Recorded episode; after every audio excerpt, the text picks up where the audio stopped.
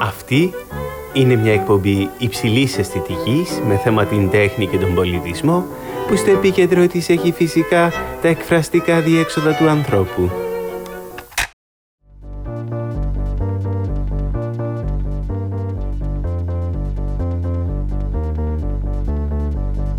Η δυτικοκεντρική αντίληψη έχει αποφανθεί πως ο πόλεμος δεν έχει πλέον νόημα. Πως είναι παράλογος. Πως δεν μπορεί να παράξει ένα ιστορικό παγκόσμιο νόημα. Οι ματωμένοι αιώνες πολέμων στη Δυτική Ευρώπη παραχώρησαν τη θέση τους σε περισσότερες από 7 δεκαετίες ειρήνης. Ο πόλεμος φάνηκε πως δεν μπορεί να δημιουργήσει ένα νόημα που θα τον δικαιώνει. Οποιαδήποτε σύγκρουση συνέβαινε οπουδήποτε αλλού στον κόσμο, φαινόταν πως δεν μπορούσε να διεκδικήσει αυτό το νόημα. Η ιστορία με γιώτα κεφαλαίο είχε για πολλούς τελειώσει. Ιδιαιτέρως δε μετά και την πτώση του τείχους του Βερολίνου, πολλοί υποστήριξαν ότι αρχίσαμε να μπαίνουμε στην περίοδο της μη ιστορίας και ξαφνικά έρχεται η παθολογική περίπτωση ενός απολυταρχικού ηγέτη που ξαναβάζει την ιστορία απότομα σε κίνηση.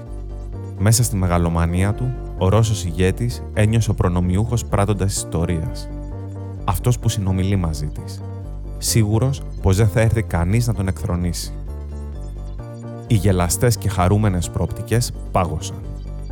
Η ιστορία έχει τελικά περισσότερη φαντασία από τους ανθρώπους και το τέλος της δεν είχε έρθει. Η μεγαλύτερη πονηριά του διαβόλου κατά τον Μποντλέρ ήταν να μας αφήσει να πιστέψουμε ότι δεν υπάρχει. Έτσι και με την ιστορία. Είτε το δούμε ως επιστροφή της, είτε ως ανάποδη όψη της, η ιστορία είναι και πάλι εδώ.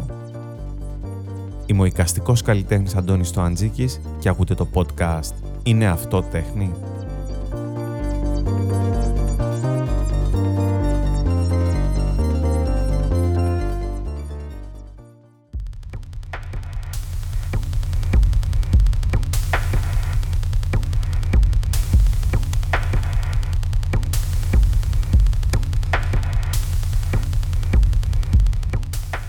μεγαλύτερο μέρος της ανθρώπινης ιστορίας, ο πόλεμος ήταν η φυσιολογική απασχόληση των κυβερνήσεων και η ειρήνη απλώς μια ανάπαυλα μεταξύ των πολέμων. Ο αιώνας του ορθολογισμού και του διαφωτισμού όμως έφερε την καταδίκη του πολέμου από τον Πασκάλ, τον Βολτέρο, τον Σάμιουελ Τζόνσον και τους Κουακέρους ανάμεσα σε άλλους. Πρόσφερε επίσης πρακτικές υποδείξεις για τη μείωση ή ακόμα και την εξαφάνισή του, ιδιαίτερα στο περίφημο δοκίμιο για την αιώνια ειρήνη του Κάντ. Η εξάπλωση των ιδεών αυτών οδήγησε στη σταδιακή μείωση των πολέμων. Από τον Δεύτερο Παγκόσμιο Πόλεμο και έπειτα, ενεργοποιήθηκαν συστηματικά οι ειρηνοποιές δυνάμεις που είχε επισημάνει ο Καντ. Για δεκαετίες, το ίδιο το νόημα του πολέμου είχε υποχωρήσει και στη θέση του είχαν έρθει συγκρούσεις με γυναίκες και άντρες που συνέχιζαν να μάχονται, χωρίς όμως να μπορεί να διακρίνει κανείς στι συγκρούσεις τους κάποιο ίχνος από τις υποσχέσεις ή τις συνάφειες του παρελθόντος. Στο παρελθόν φαινόταν πως οι πόλεμοι είχαν κάποιο νόημα. Πόλεμοι δίκαιοι, πόλεμοι άδικοι. Πόλεμοι βάρβαροι ή αντιστασιακοί. Πόλεμοι εθνικής ανεξαρτησίας. Πόλεμοι επαναστατικοί. Πόλεμοι αναγκαίοι, αντιφασιστικοί. Οι πόλεμοι που ακολούθησαν σύμφωνα με τον Μπερνάρ Ανδρή Λεβί ήταν πόλεμοι αλόκοτοι. Πόλεμοι θολοί, που τους περιγράφει ως την κοινοτοπία του χειρότερου, τους σιωπηλούς σκοτωμούς,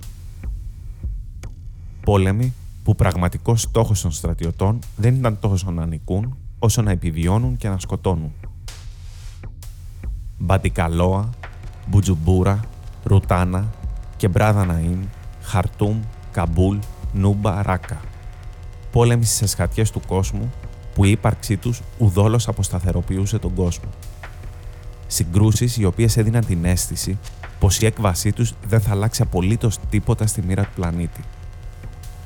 Αγκολέζοι, Μπουρουντέζοι, Σριλανκέζοι, Σουδανοί, Κολομβιανοί, Αφγανοί, Σύριοι εμπλέκονταν και εμπλέκονται σε πολέμους χωρίς ξεκάθαρο σκοπό, σαφή ιδεολογικά διακυβεύματα και ας διαρκούν δεκαετίες, ίσως και χωρίς έκβαση. Πόλεμοι όπου είναι δύσκολο να πει κανείς ανάμεσα σε πρωταγωνιστές εξίσου διψασμένους για δύναμη, χρήμα και αίμα που βρίσκεται το αληθινό, το καλό, το λιγότερο κακό, το επιθυμητό. Ανώφελη οδύνη απουσία λογικής. Ποιοι είναι οι καλοί, ποιοι οι κακοί, ποια τα σύνορα. Με θύματα που δεν είχαν πια ούτε τη φτωχή παρηγοριά να λένε στους εαυτούς τους πως αγωνίζονται για την ελευθερία, τον θρίαβο της δημοκρατίας και των δικαιωμάτων του ανθρώπου. Και οι καταραμένοι στο επίκεντρο. Όλες αυτές οι ψυχές που μια σύγκρουση δεν τους αφορά σε τίποτα και τους αγνοείς στα πάντα. Ακόμη και η ίδια η λέξη πόλεμος φαινόταν ότι είχε αρχίσει να φθήνει σε σημασία. Πόλεμος ήταν ο τίτλος των μεγαλύτερων εφημερίδων της Δύσης μετά την 11η Σεπτεμβρίου. Η Δύση φαινόταν πως είχε αποκτήσει ένα νέο εχθρό. Ο φονταμενταλισμός ήρθε να πάρει τη θέση του κομμουνισμού. Οι πιο πονηροί επικαλούνταν την προφητεία του Νίτσε, σύμφωνα με την οποία οι πόλεμοι του μέλλοντος θα είναι πόλεμοι διαφορετικών θεωρήσεων του κόσμου και ιδεών. Άλλοι ξέθαψαν το Σάμιουελ Χάντικτον, συγγραφέα ενό συγγράμματο, στο οποίο, απαντώντας σε όσους έβλεπαν τη νύχτα της πτώσης του τείχους του Βερολίνου, ως τη νύχτα που είδαν να περνά κατά από τα παράθυρά τους, όχι πια η ιστορία, αλλά το τέλος της, προέβλεπε έναν πόλεμο της Δύσης εναντίον του υπολείπου κόσμου. The West and the Rest, όπου Rest το Ισλάμ. Το Ισλάμ δαιμονοποιήθηκε. Θεωρήθηκε ασύμβατο με τις δημοκρατικές αξίες. Βέβαια, όπως αποδείχθηκε αργότερα, τα πράγματα δεν ήταν άσπρο-μαύρο. Υπήρχαν δύο Ισλάμ. Ένα σκοταδιστικό και ένα άλλο, κομμάτι της νεωτερικότητας που έδινε μάχη απέναντι στον σκοταδισμό. Το νόημα του πολέμου εξακολουθούσε να παραμένει θολό και η ιστορία κίνητη. Πάνω σε αυτά, ο Μπερνάρα Ανρί Λεβί διαρωτόταν «Τέλος της ιστορίας μέχρι πότε» Η απάντηση ήρθε πριν από λίγο καιρό, μέχρι τις 24 Φεβρουαρίου, όπου λίγο μετά τις 5 το πρωί η ιστορία ξαναμπήκε σε κίνηση.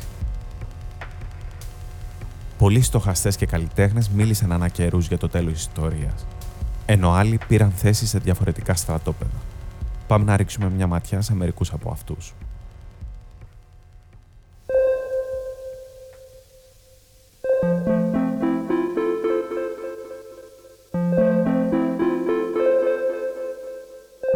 Ο Χέγγελ είδε τα πρώτα σημάδια του τέλους της ιστορίας την ημέρα που ο Ναπολέοντας πέρασε έφυπος κάτω από το παράθυρό του. Ο Μπετόβεν εξοργίστηκε όταν έμαθε ότι ο Ναπολέοντας στέφθηκε αυτοκράτορας. Πικράθηκε τόσο που έσχισε τις παρτιτούρες του και αποφάσισε να αφιερώσει τη συμφωνία του με τίτλο «Ηρωική» στον πρίγκιπα Λόπκοβιτς. Ο Κόζεβ είδε το τέλος της ιστορίας όταν ο Στάλιν έκανε πραγματικότητα τον σοσιαλισμό. Αργότερα, ο Φουκογιάμα είδε το τέλος της ιστορίας όταν έπεσε το τείχος του Βερολίνου και ήρθε ο φαινομενικά σαρωτικός θρίαμβος του φιλελεύθερου καπιταλισμού. Τελικά όμως όλοι τους έπεσαν έξω. Νομίζω πως πλέον δεν θα πρέπει να μιλάμε για το τέλος της ιστορίας, αλλά για μια ιστορία δίχως τέλος. Οι φωνές των εστέτ του πολέμου, αυτών που αγαπούν τον πόλεμο χωρίς βέβαια να πολεμάνε οι ίδιοι, επέστρεψαν. Για αυτούς ο πόλεμος έχει δόξα, τιμή, μεγαλείο, ανδρισμό και ηρωισμό. Έχει με άλλα λόγια έναν ρομαντισμό. Συνιστά τον κατεξοχήν χώρο της εκπλήρωσης του ανδρικού πεπρωμένου. Αρενοπή βιαιότητα. Θεέ, τι ωραίος που είναι ο πόλεμος, έγραφε ο Απολινέρ. Ο πόλεμος μεγεθύνει το μυαλό του ανθρώπου και ενισχύει τον χαρακτήρα του, έγραφε ο Αλέξης ντε Τοκβίλ. «Είναι η ίδια η ζωή», είπε ο Εμίλ Ζολά. «Το θεμέλιο όλων των τεχνών, των υψηλών αρετών και των χαρισμάτων του ανθρώπου», έγραφε ο Τζον Ράσκιν. Ο Προύστ έβαλε στα στόματα των ηρώων του εκφράσεις για μια ποιότητα ομορφιάς που ξαναβρίσκουν στον ουρανό του Παρισιού τη νύχτα στη διάρκεια των αεροπορικών επιδρομών, στο διαπεραστικό σφύριγμα των σιρήνων, τα αεροπλάνα που υψώνονται σαν πύραυλοι για να ενωθούν με τα άστρα. Χλωμή αστρική σκόνη. Εύθραυστοι γαλαξίες που ακολουθούν προβολής, παρόμοιοι με φωτεινά συντριβάνια. Ο Χέγγελ από την άλλη εξηγούσε ότι υπάρχει ένα ηθικό στοιχείο του πολέμου και ότι ο πόλεμος δεν είναι το απόλυτο κακό που νομίζουμε, αλλά αντίθετα λειτουργεί με στόχο τη διατήρηση της ηθικής υγείας των λαών. Ο ρομαντικός μιλιταρισμός του Χέγγελ προέρχεται από την αδικαιολόγητη αίσθηση ότι η βίαιη αντιπαράθεση είναι ζωτική δύναμη της φύσης. Κάτι που προφανώς έρχεται να διαφοροποιηθεί από την ιδέα του διαφωτισμού, που υποστηρίζει ότι κινητήρες ανθρώπινης πρόοδου είναι η επίλυση προβλημάτων και όχι βίαιη αντιπαράθεση. Για τον Χέγελ λοιπόν, οι πόλεμοι είναι απαραίτητοι επειδή όπως έλεγε σώζουν το κράτος από την κοινωνική απολύθωση και στασιμότητα. Η ιστορία είναι ένα πεδίο ερηπείων, έγραφε. Ο Βόλτερ Μπένιαμιν διερωτώταν εάν τα ερήπια αυτά είναι η ίδια η κατάσταση των σύγχρονων πραγμάτων και αν εμπρός στις σκηνές ερήπωσης της σύγχρονης ζωής πρέπει να επιστρέψουμε σε μια στάση παρόμοια με τη στάση του 17ου αιώνα απέναντι στην αρχαιότητα, που θεωρείται πάντοτε σαν μια τελειωτική συσσόρευση ερηπείων. Κι αν με άλλα λόγια το ερήπιο είναι η πρώτη και η τελευταία λέξη του κόσμου στον οποίο μπαίνουμε, φαίνεται να διερωτάτε. Ο Χέγγελ διευκρίνιζε ότι το έργο του ιστορικού, του φιλοσόφου του διανοούμενου, είναι να ξεπεράσει τον πρώτο αρνητικό απολογισμό και να αρθεί πάνω από τέτοιες συναισθηματικές και παθητικές σκέψεις. Και τότε θα φανεί ότι εκείνο το θέαμα δυστυχίας δεν ήταν παρά μια αυταπάτη. Κάντε υπομονή και θα έρθει μια μέρα που όλη αυτή η βάσανος θα γίνει κατανοητή, έλεγε. Όθηση στον ρομαντικό μιλιταρισμό έδωσε η παρακμιολογία, η αποστροφή που ένιωθαν και εξακολουθούν να νιώθουν αρκετοί διανοούμενοι και καλλιτέχνες στη σκέψη ότι οι απλοί άνθρωποι φαίνονται να απολαμβάνουν τη ζωή τους με ειρήνη και ευημερία. Για όλους αυτούς, ο πόλεμος έρχεται σαν μια εξαγνιστική κάθαρση απέναντι στη μαλθακότητα, στον εγωισμό, στον καταναλωτισμό και γενικότερα σε ό,τι πρεσβεύει η παρικμασμένη αστική δυτική κοινωνία της Κοακόλα. Η πολιτισμική αυτή απεσιοδοξία έχει ρίζες ιδιαίτερα στη Γερμανία λόγω της επιρροής των Σοπενάουερ, Νίτσε, Ζίμελ αλλά και του Σπέγκλερ όταν έγραφε το βιβλίο «Η παρακμή της δύσης μεταξύ των ετών 1918-1923. Θεωρούν τον πόλεμο ως μια γενναία αντίσταση στη βαθμιαία εισβολή της φιλελεύθερης δημοκρατικής εμποριοκρατικής κουλτούρας που απομυζά τη ζωτικότητα των ανθρώπων. Ο Κοκτό έφτασε να μιλά ακόμη και για την εξωτική ομορφιά του πολέμου, για ένα μπαλέτο, ένα θέατρο. Αργότερα βέβαια ανασκεύασε, λέγοντας ότι η αισθητικοποίηση του πολέμου είναι επικίνδυνη. Σταδιακά, η ανθρώπινη ζωή άρχισε να γίνεται πιο πολύτιμη, ενώ η δόξα, η τιμή, το μεγαλείο, ο ανδρισμός και τα άλλα συμπτώματα της υπερβολικής θεοστερόνης υποβαθμίστηκαν. Η αισθητικοποίηση του πολέμου, που πολλές φορές επιχείρησαν και επιχειρούν καλλιτέχνες και διανοούμενοι, μετατρέπει τον πόλεμο σε περιπέτεια, σε θέαμα. Για ποια ωραιότητα μιλάμε όμως; Ποια η εξωτική ομορφιά των ταλαιπωρημένων γυναικών που τρέμουν από τον πυρετό; Ομορφιά ο φόβος και η φρίκη; Πώς έχουν μερικοί το θράσος να βρίσκουν στις καταστάσεις πολέμου ευκαιρίες για εορτασμούς; Το σύμπαν του πολέμου δεν είναι η τόλμη, η ανδρεία και το θάρρος. Είναι ο φόβος και ο πανικός. Είναι ο καθημερινός θάνατος. Ο Μαλερό ηρωνευόταν τους εράστες του πολέμου. Είναι σαν εκείνες τις γυναίκες που οι φαντάροι τους κάνουν να ονειροπολούν, έγραφε. Ενώ μας ξεκαθαρίζει ότι αυτό που βίωσαν οι αντιφασίστες είναι το να πολεμάς χωρίς να αγαπάς τον πόλεμο. Και κάπου εδώ είναι που πρέπει να ξεχωρίσουμε τους αγωνιστές από τους πολεμιστές. Ο Ουκρανικός λαός μας κάνει να σκεφτούμε την παλιά έννοια του αντιφασιστικού αγώνα, του δίκαιου πολέμου. Οι Ουκρανοί δεν είναι πολεμιστές. Είναι αγωνιστές. Δεν θέλουν τον πόλεμο. Σύρθηκαν σε αυτόν. Μπορεί η εξαφάνιση του νοήματος να ήταν μια πραγματικότητα, ο συγκεκριμένος πόλεμος όμως δεν είναι ένας πόλεμος για το τίποτα. Είναι ο αγώνας ενός λαού που αντιστέκεται γιατί θέλει να ζήσει σύμφωνα με τους δικούς του κανόνες, τους δικούς του ρυθμούς, τον δικό του τρόπο, τις δικές του αρχές. Και για όλα αυτά θα πρέπει να περάσει μέσα από την κόλαση. Για αυτούς τους ανθρώπους, η ιστορία γίνεται ένας εφιάλτης από τον οποίο προσπαθούν να ξυπνήσουν.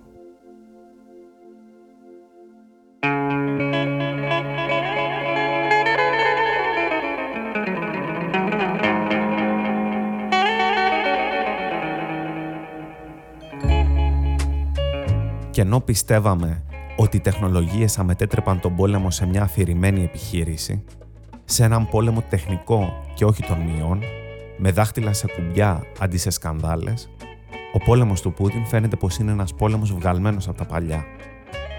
Είναι η εισβολή μιας χώρας σε μια άλλη, με σκοπό την κατοχή εδαφών και την τοποθέτηση κυβέρνησης Ανδρίκιανο.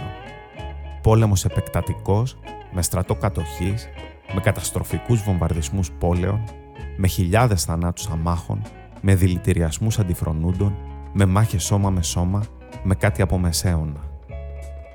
Η βαρβαρότητα εμπλουτίζεται με βρηματικότητα και ξυπνά μέσα σε έναν παροξισμό μανίας. Το αίσθημα πως ανήκει σε έναν κόσμο που είχε πιστέψει ότι μπορούσε να εξορίσει το τραγικό κατέρευσε. Βρισκόμαστε μπροστά σε έναν πόλεμο με παγκόσμιες επιπτώσεις. Ο Τόμας Φρίντμαν το New York Times υποστηρίζει ότι βρισκόμαστε μπροστά σε έναν παγκόσμιο πόλεμο δίνοντάς του τα αρχικά www από το World War Wired. Και αυτό γιατί πέρα από τις παγκόσμιες οικονομικές επιπτώσεις, ο κάθε ένας και η κάθε μία από εμάς παρατηρεί ή και συμμετέχει εικονικά σε αυτόν μέσα από τα smartphone ασχέτως το που ζουν. Ολόκληρος ο κόσμος γίνεται μάρτυρας της μετατροπής της Μαριούπολης στη Νέα Δρέσδη, στο νέο Στάλιγκρατ. Γινόμαστε μάρτυρες ενός νέου στρατού εγκλήματος που εισάγει τζιχαντιστές στρατιώτες επαναφέροντας την παλιά λογική του κράτους αλήτη που χρησιμοποιεί πρακτικές του ναζισμού στο όνομα της μάχης κατά του ναζισμού, που μόνος και απόλυτος στόχος του είναι η υποταγή ενός ολόκληρου λαού που μισεί μεν τον πόλεμο, αλλά πρέπει να αντισταθεί. Οι Μπατάιχ, Μπρετόν, Όργουελ και Μαλρό μίλησαν για αυτόν τον μη αρενοπό πόλεμο που κάνει τώρα η πλευρά των Ουκρανών. Ο Μαλερό μίλησε για την απεχθή μορφή του πολέμου που δεν νομιμοποιούμαστε να κάνουμε παρά μόνο εάν είμαστε απόλυτα βέβαιοι ότι τον μισούμε με όλη μας την ψυχή. Ο Γκαρθία είπε πως μπορεί να υπάρχουν δίκαιοι πόλεμοι, όπως αυτός απέναντι στις δικτατορίες. Το έλεγε έχοντας στο μυαλό του τον Φράγκο. Τον Φράγκο που υποστηρικτής και φίλος ήταν ο Νταλή. Ο Νταλή υπήρξε λάτρης του ναζισμού και του φασισμού. Έλεγε μάλιστα ότι έβλεπε τον Χίτλερ στον ύπνο του σαν γυναίκα και άναβε. Τέτοια ήταν η αιμονή του με τον ναζισμό και τον φασισμό που το 1934 εκδιώχθηκε από παριζιάνικη ομάδα σουρεαλιστών ζωγράφων για τις φιλοφασιστικές απόψεις του. Ο Αντρέ Μπρετόν, από τους ιδρυτές αυτής της ομάδας τον καταδίκασε, γράφοντας σε μια επιστολή. Οι αντιανθρωπιστικές ενέργειες είναι εντελώς ενάντια στο σουρεαλιστικό μανιφέστο. Για τον Νταλή, ο Χίτλερ ενσαρκώνει την τέλεια εικόνα του μεγάλου μαζοχιστή που θα εξαπέλει έναν παγκόσμιο πόλεμο μόνο και μόνο για την ευχαρίστηση να χάσει, θάβοντας τον εαυτό του κάτω από τα ερήπια μιας αυτοκρατορίας. Θεωρεί ότι η κατεξοχήν άσκοπη δράση του θα έπρεπε όντως να δικαιολογεί το θαυμασμό των σουρεαλιστών.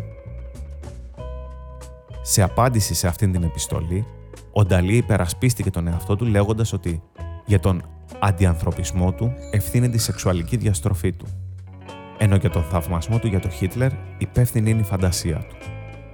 Ενώ παραδέχτηκε ότι οι πίνακές του δεν θα γίνονταν ποτέ δεκτοί στην ναζιστική Γερμανία. Η περίεργη έλξη του Νταλή προς τον Χίτλερ ήταν τόσο γνωστή που ακόμη και το FBI υποψιάστηκε ότι ήταν συμπαθής στον Ναζί. Ανάμεσα στους φιλοναζιστικούς πίνακες του Νταλή περίοπτη θέση κατέχει ο πίνακας με τίτλο Ο Χίτλερ αυνανίζεται, που θεωρήθηκε ως μια προσπάθεια εξανθρωπισμού του Χίτλερ, απεικονίζοντάς τον σε μια ιδιωτική αλλά πανταχού παρούσα πράξη. Παρόμοια προπαγάνδα εξανθρωπισμού ενός απολυταρχικού ηγέτη βλέπουμε να γίνεται και στις μέρες μας όπου κάποια ΜΜΕ μας δείχνουν το δίθεν ανθρώπινο πρόσωπο του Πούτιν που παίζει πιάνο και αθλείται. Στο αντίπαλο στρατόπεδο από αυτό του Νταλή ο Πικάσο απεικόνισε σε πίνακά του τον βίαιο βομβαρδισμό της πόλης Γκερνίκα. Και ενώ όλοι οι Ισπανοί ζωγράφοι υποστήριξαν την Γκερνίκα στην παγκόσμια έκθεση του Παρισιού μιλώντας για τον αγώνα ενάντια στο φασισμό, ο Νταλή έλειπε από την εκδήλωση. Αργότερα, το 1975, όταν ο στρατηγός Φράνκο εκτέλεσε πολλούς ανθρώπους, χιλιάδες φασίστες συγκεντρώθηκαν για να τον υποστηρίξουν, φωνάζοντας το όνομά του και χαιρετίζοντας φασιστικά. Όταν ολόκληρος ο κόσμος καταδίκαζε αυτή την αποτρόπαια πράξη, ο Νταλή επένεσε τον Φράγκο, αποκαλώντας τον τον μεγαλύτερο ήρωα της Ισπανίας. Ο Τζόρτζ Όργουελ, ένας ισχυρός επικριτής της φασιστικής κυριαρχίας στην Ισπανία, κατηγορούσε τον Νταλή που κατά τη διάρκεια του Ισπανικού εμφυλίου πολέμου απέφευγε επιμελώς να πάρει θέση και το έπαιζε ουδέτερος. Τον κατηγορούσε ότι ήταν συνειδητά και εσκεμμένα αντιφατικός στις δημόσιες εκφράσεις του. Γιατί για τον Όργουελ η ουδετερότητα, όπως και ο ηθικός σχετικισμός, δεν είχε και δεν έχει χώρο σε τέτοιες ακραίες καταστάσεις. Όταν ο πόλεμος χτυπά τις πόρτες των πρωτευουσών της Δύσης, δεν υπάρχουν ουδετερότητες. Ο στρουθοκαμιλισμός, η νοθρότητα και η παρέτηση από την κατανόηση της πραγματικότητας είναι τρικλοποδιές που επιβάλλουν υπόθη πολλών και που οδηγούν αναπόφευκτα σε παραλογισμούς. Η πραγματικότητα όμως, όπως και τότε και τώρα, είναι ξεκάθαρη και είναι μία. Ας μην γελιόμαστε. Είναι ο αγώνας της δημοκρατίας ενάντια στον απολυταρχισμό. Μόνο όταν την αντικρίσουμε κατάματα θα είμαστε σε θέση να καταλάβουμε αυτό που συμβαίνει ώστε να το αντιμετωπίσουμε. Θα πρέπει να δεχτούμε και να δείξουμε ποιος είναι ο αντίπαλος, ώστε να αποκτήσουμε τα μέσα για να τον αντιμετωπίσουμε. Η εισβολή του στρατού του Πούτιν μας υποχρεώνει να τελειώνουμε μια και καλή με τις ανοησίες των ειρηνιστικών θέσεων του κόσμου. Η συμμορία του Κρεμλίνου αποφάσισε να ξαναβάλει την ιστορία σε κίνηση και εγκλωβίστηκε και η ίδια μέσα σε αυτήν. Γιατί κανείς δεν μπορεί να ξεφύγει από την ιστορία όταν αυτή γράφεται. Ούτε οι αγωνιστές, αλλά ούτε και οι εγκληματίες. Προέχει λοιπόν η υπεράσπιση των αμάχων και η τιμωρία των εγκληματιών πολέμου. Και αφού ο πόλεμος είναι αυτό που είναι, θα πρέπει επιτέλου να ξεκινήσουμε να συμπεριφερόμαστε ως πολεμιστές της σκέψης. Να προσπαθούμε να σκεφτόμαστε όπως οι άλλοι πολεμούν. Να παίρνουμε δηλαδή το μέρος, την οπτική γωνία, όχι μόνο των σωμάτων, αλλά και των ιδεών που μάχονται μέσω αυτών. Να συνειδητοποιήσουμε καλύτερα αυτό που λέει και το έμβλημα του UNESCO. Ο πόλεμος αρχίζει στα μυαλά των ανθρώπων. Οι νοητικές μας ικανότητες δεν είναι αμερόληπτοι παρατηρητές του κόσμου, αλλά ενεργοί συμμέτοχοι σε αυτόν. Χρέος της σκέψης λοιπόν είναι να αρνείται το βλέμμα της ιδιωτερότητας. Οι καινολογίες και ο πασιφισμός απλά μας απαλλάσσουν από την υποχρέωση απόφασης.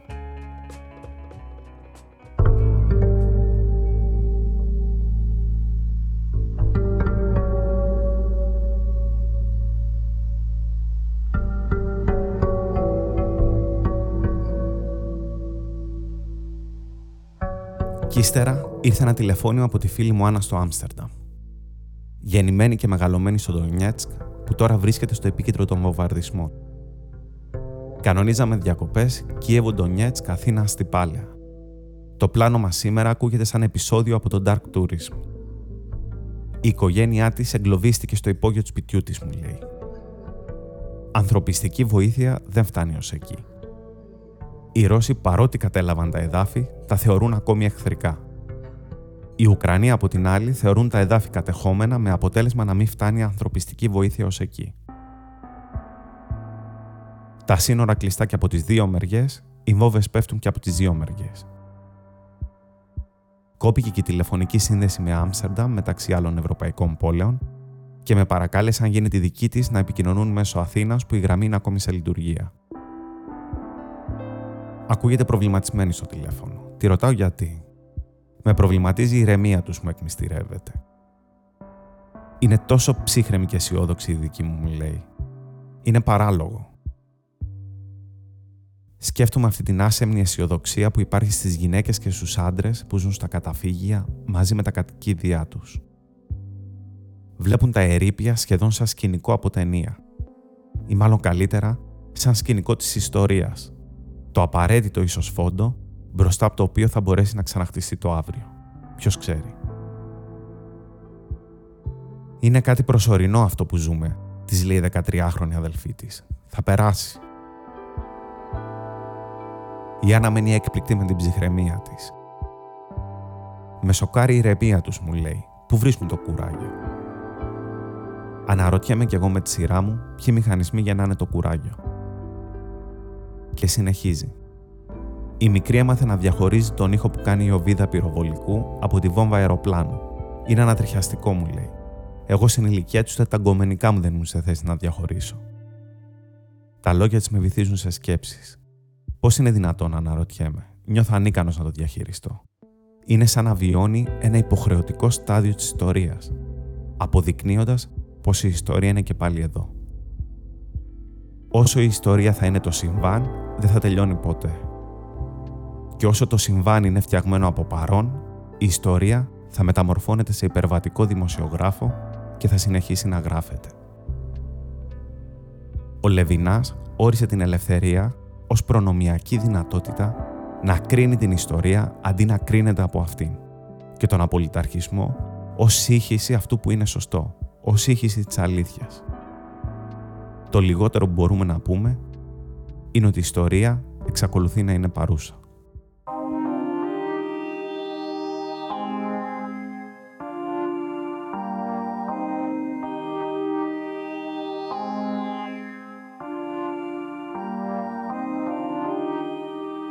Ο Στίβεν Πίγκερ, στο βιβλίο του «Διαφωτισμός τώρα», γράφει ότι μια δημοκρατική κυβέρνηση λειτουργεί σαν φρένος σε ηγέτες μεθυσμένους για δόξα που θα έσαναν τη χώρα τους σε παράλογους πολέμους και η πλειοψηφία προτιμά τέτοιου είδους κυβερνήσεις. Στο κεφάλαιο η ειρήνη ξεδιπλώνει μια αισιόδοξη πλευρά της ιστορίας. Μέσα από αναλυτικά σχεδιαγράμματα και ατελείωτους αριθμούς, μας παρουσιάζει όλα εκείνα τα στοιχεία που αποδεικνύουν τη μεγάλη πρόοδο που έχουν κάνει τα έθνη προς την ειρήνη. Τη σταδιακή μείωση των πολέμων και την ολοένα και συρρυκνούμενη γεωγραφία του πολέμου. Μας εξηγεί με τρόπο πιστικό τις τάσεις των εθνών προς την ειρήνη με όρους βαθύτερων ιστορικών δυνάμεων, τοποθετώντας τις στο πλαίσιο ενός αφηγήματος προόδου. Υπάρχει μια αλλαγή στη διεθνή τάξη που στηρίζει, που έγκυται σε μια ιδέα που σπανίως εκτιμούμε σήμερα. Την ιδέα που έχει περάσει σε κάθε έναν από εμάς και λέει ότι ο πόλεμος είναι παράνομος. Η ιδέα ότι τα έθνη θα πρέπει να συμφωνήσουν να κάνουν τον πόλεμο παράνομο προτάθηκε από τον Γκάντ το 1795. Αρχικά είχε συμφωνηθεί στο πολλαπλά χλεβασμένο Σύμφωνο των Παρισίων του 1928, το γνωστό και ως Σύμφωνο Κέλογκ Μπριάν, αλλά εφαρμόστηκε πραγματικά μόνο μετά την ίδρυση των Ηνωμένων Εθνών το 1945. Από τότε, ο κατακτητικός πόλεμος έγινε ταμπού. Πολλοί άνθρωποι αρνούνται να πιστούν ότι η πρόοδος προς την ειρήνη έστω και αν ομοιόμορφα θα μπορούσε να είναι δυνατή. Επιμένουν πως η ανθρώπινη φύση περιέχει μια ακόρεστη κατακτητική ορμή. Δεν είναι όμως έτσι. Οι προκαταλήψεις διαθεσιμότητας και αρνητικότητας που κάνουν τους ανθρώπους δύσπιστους στο ενδεχόμενο η παγκόσμια κοινότητα να έχει σημειώσει πρόοδο, διαψεύδονται από την πραγματικότητα. Υπάρχει μια ιστορική πρόοδος προς την ειρήνη μετά και τη λήξη του Δευτέρου Παγκοσμίου Πολέμου που δεν διαγράφεται έτσι απλά. Στην πλειονότητα του κόσμου, η ιδέα ότι είναι εκφύσεως να σκοτώνεις και να κροτηριάζεις ανθρώπους, να καταστρέφεις σχολεία και νοσοκομεία, ακούγεται σαν παραλήρημα παράφρονο. Οι άνθρωποι θέλουν πραγματικά ειρήνη και η παγκόσμια κοινότητα αντιλαμβάνεται πια ότι ο πόλεμος είναι άλλο ένα εμπόδιο που ένα διαφωτισμένο είδος μαθαίνει να ξεπερνά, όπως συμβαίνει με τους λοιμούς, την πείνα και τη φτώχεια. Η σχεδόν ομόφωνη καταδίκη του πολέμου του Πούτιν από όλα τα έθνη αποδεικνύει τα λεγόμενα του Πίνκερ.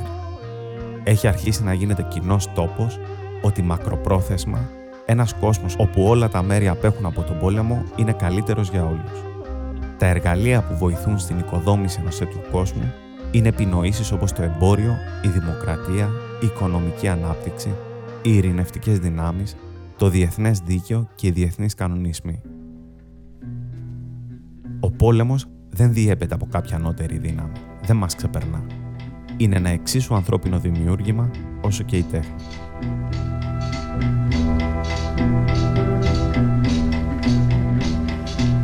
He was a good boy, friendly like me. He liked to enjoy music and to make happy everybody. He sang, played guitar all over the country. In small towns, a big cities. And now, and now, he doesn't play guitar, but play machine gun in Vietnam. He plays machine gun in Vietnam. Ακούσατε το podcast «Είναι αυτό τέχνη» Στην επιμέλεια του podcast ήταν ο Αντώνης Τοαντζίκης. Τεχνική επεξεργασία Γιώργος Μπόνιας. Περισσότερες λεπτομέρειες και βιβλιογραφικές πηγές που χρησιμοποιήθηκαν για την έρευνα του επεισοδίου μπορείτε να βρείτε στην περιγραφή του podcast. Εάν σας άρεσε αυτό που μόλις ακούσατε, βρείτε μας στο site antonistoantζίκης.com ή ακολουθήστε μας σε όλες τις πλατφόρμες που υποστηρίζουν podcast, στο Spotify, στο Apple Podcasts, στο Google Podcasts ή σε όποια εφαρμογή προτιμάτε. He plays machine gun in Vietnam. He plays machine gun in Vietnam.